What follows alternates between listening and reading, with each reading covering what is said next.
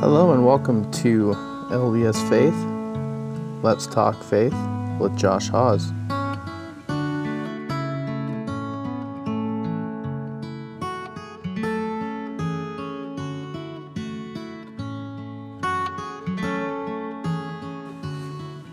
Hello and welcome.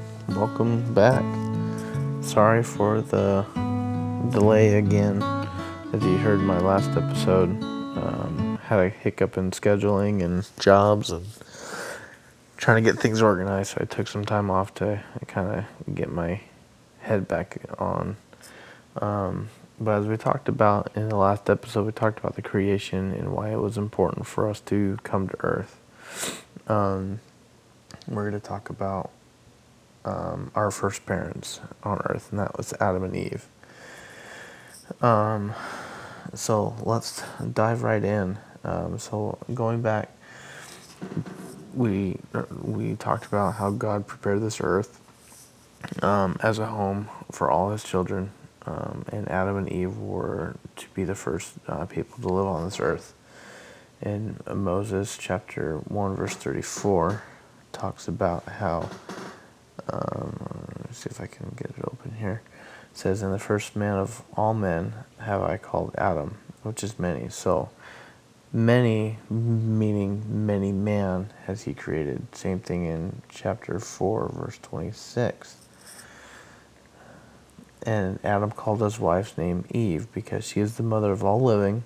For thus have I, the Lord God, called the first of all women, which are many, meaning many women, has he created. So, Adam and Eve were among our Father's noblest children. So, Father in heaven, Adam and Eve, um, out of all of the spiritual children, they were the noblest. In the spirit world, Adam was called Michael the archangel. So, if we go to so if we go to two, let's see, we're to go to the Bible.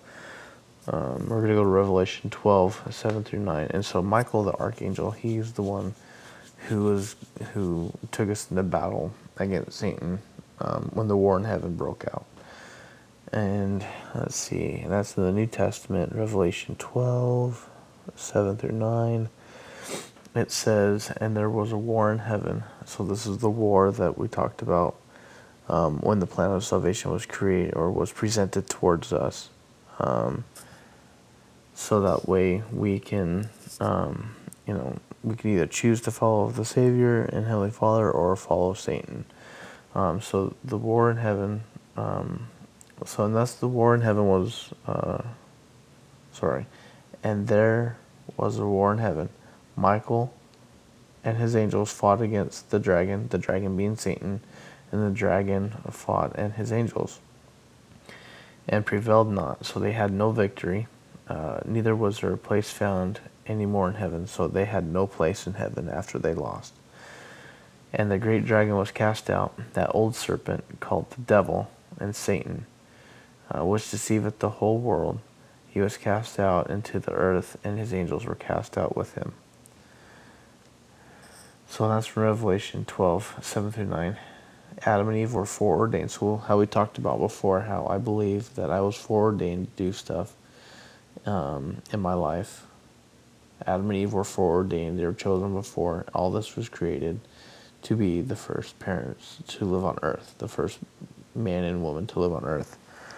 Um, in doing so, the Lord promised Adam great blessings. I have set, I have set thee to be at the head. A multitude of nations shall come of thee, and thou art a prince over them forever. And that's in Doctrine and Covenants, section 107, verse uh, 55. Um, in the Pearl of Great Price, uh, Eve was called, so back in uh, Moses chapter 4, verse 26, Eve was called the mother of all living. God brought Adam and Eve together in marriage because it is not good for um, man to be alone.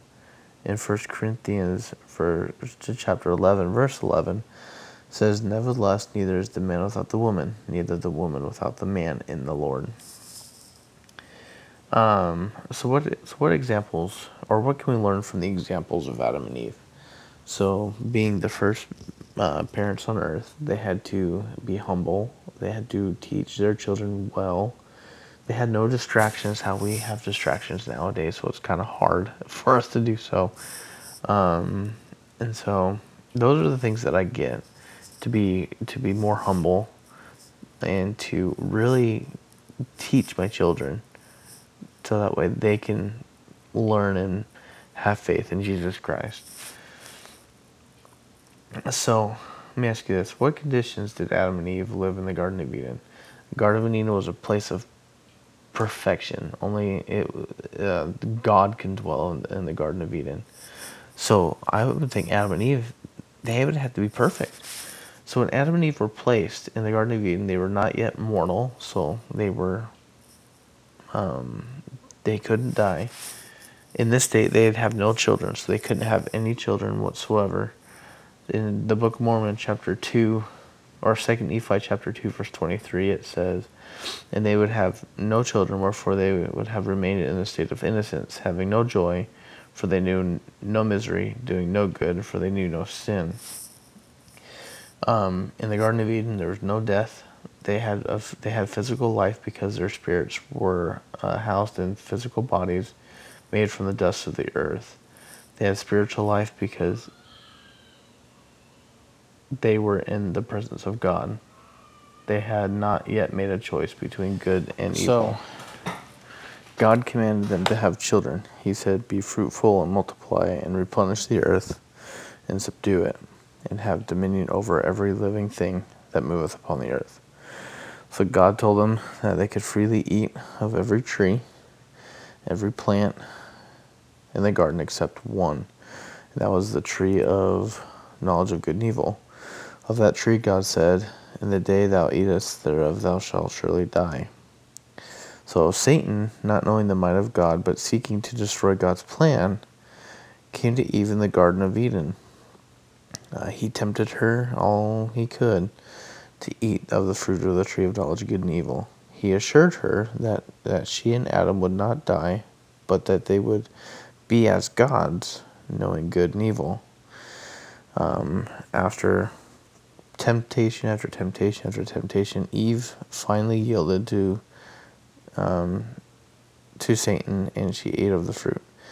Um, when Adam learned what had happened, he chose to partake also, because men shall not be alone.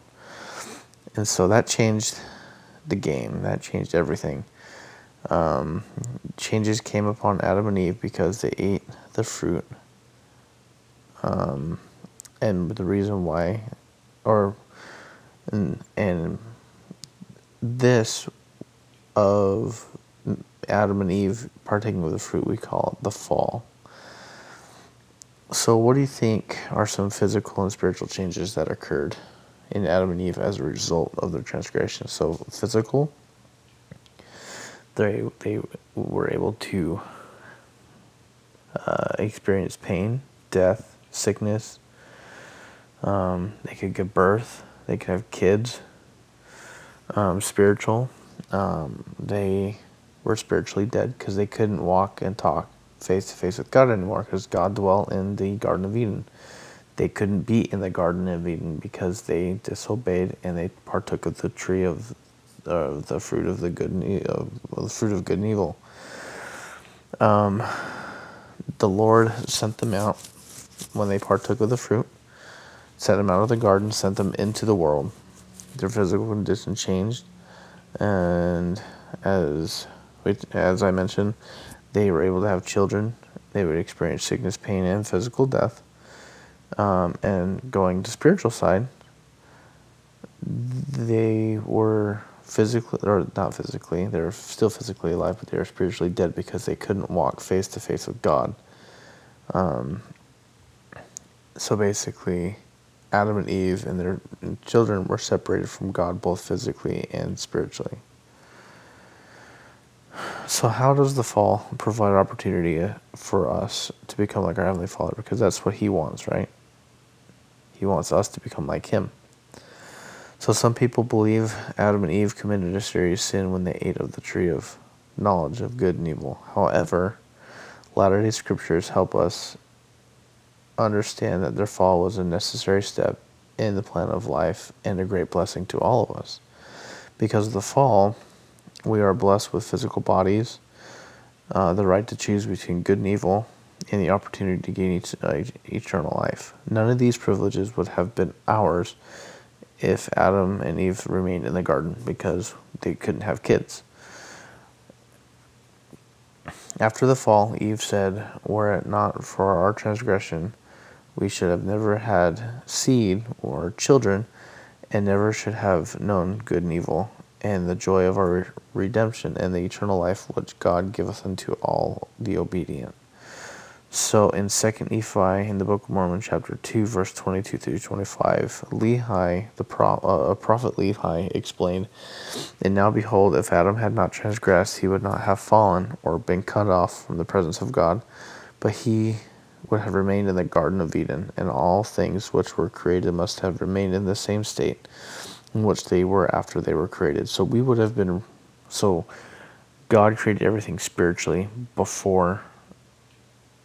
we got our physical bodies. So bugs, animals, plants, us, we would have remained in that spiritual state forever if Adam did not fall. They would have had no children, wherefore they would have remained in the state of innocence, having no joy, for they knew no misery, doing no good, for they knew no sin. But behold, all things have been done in the wisdom of him who knoweth all things. Adam fell that men might be, and men are that they might have joy. So what do you th- what do you think it's important to know about the fall?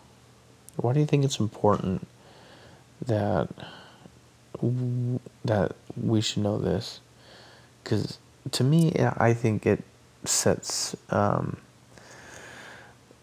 uh, it kind of gives us an, an idea of where life began, where it all came from, where it all started to me, it didn't start some random big boom, bang, whatever in space. It, it started with the Lord, the priesthood, creating a world where we can come down and have physical bodies to become like Him.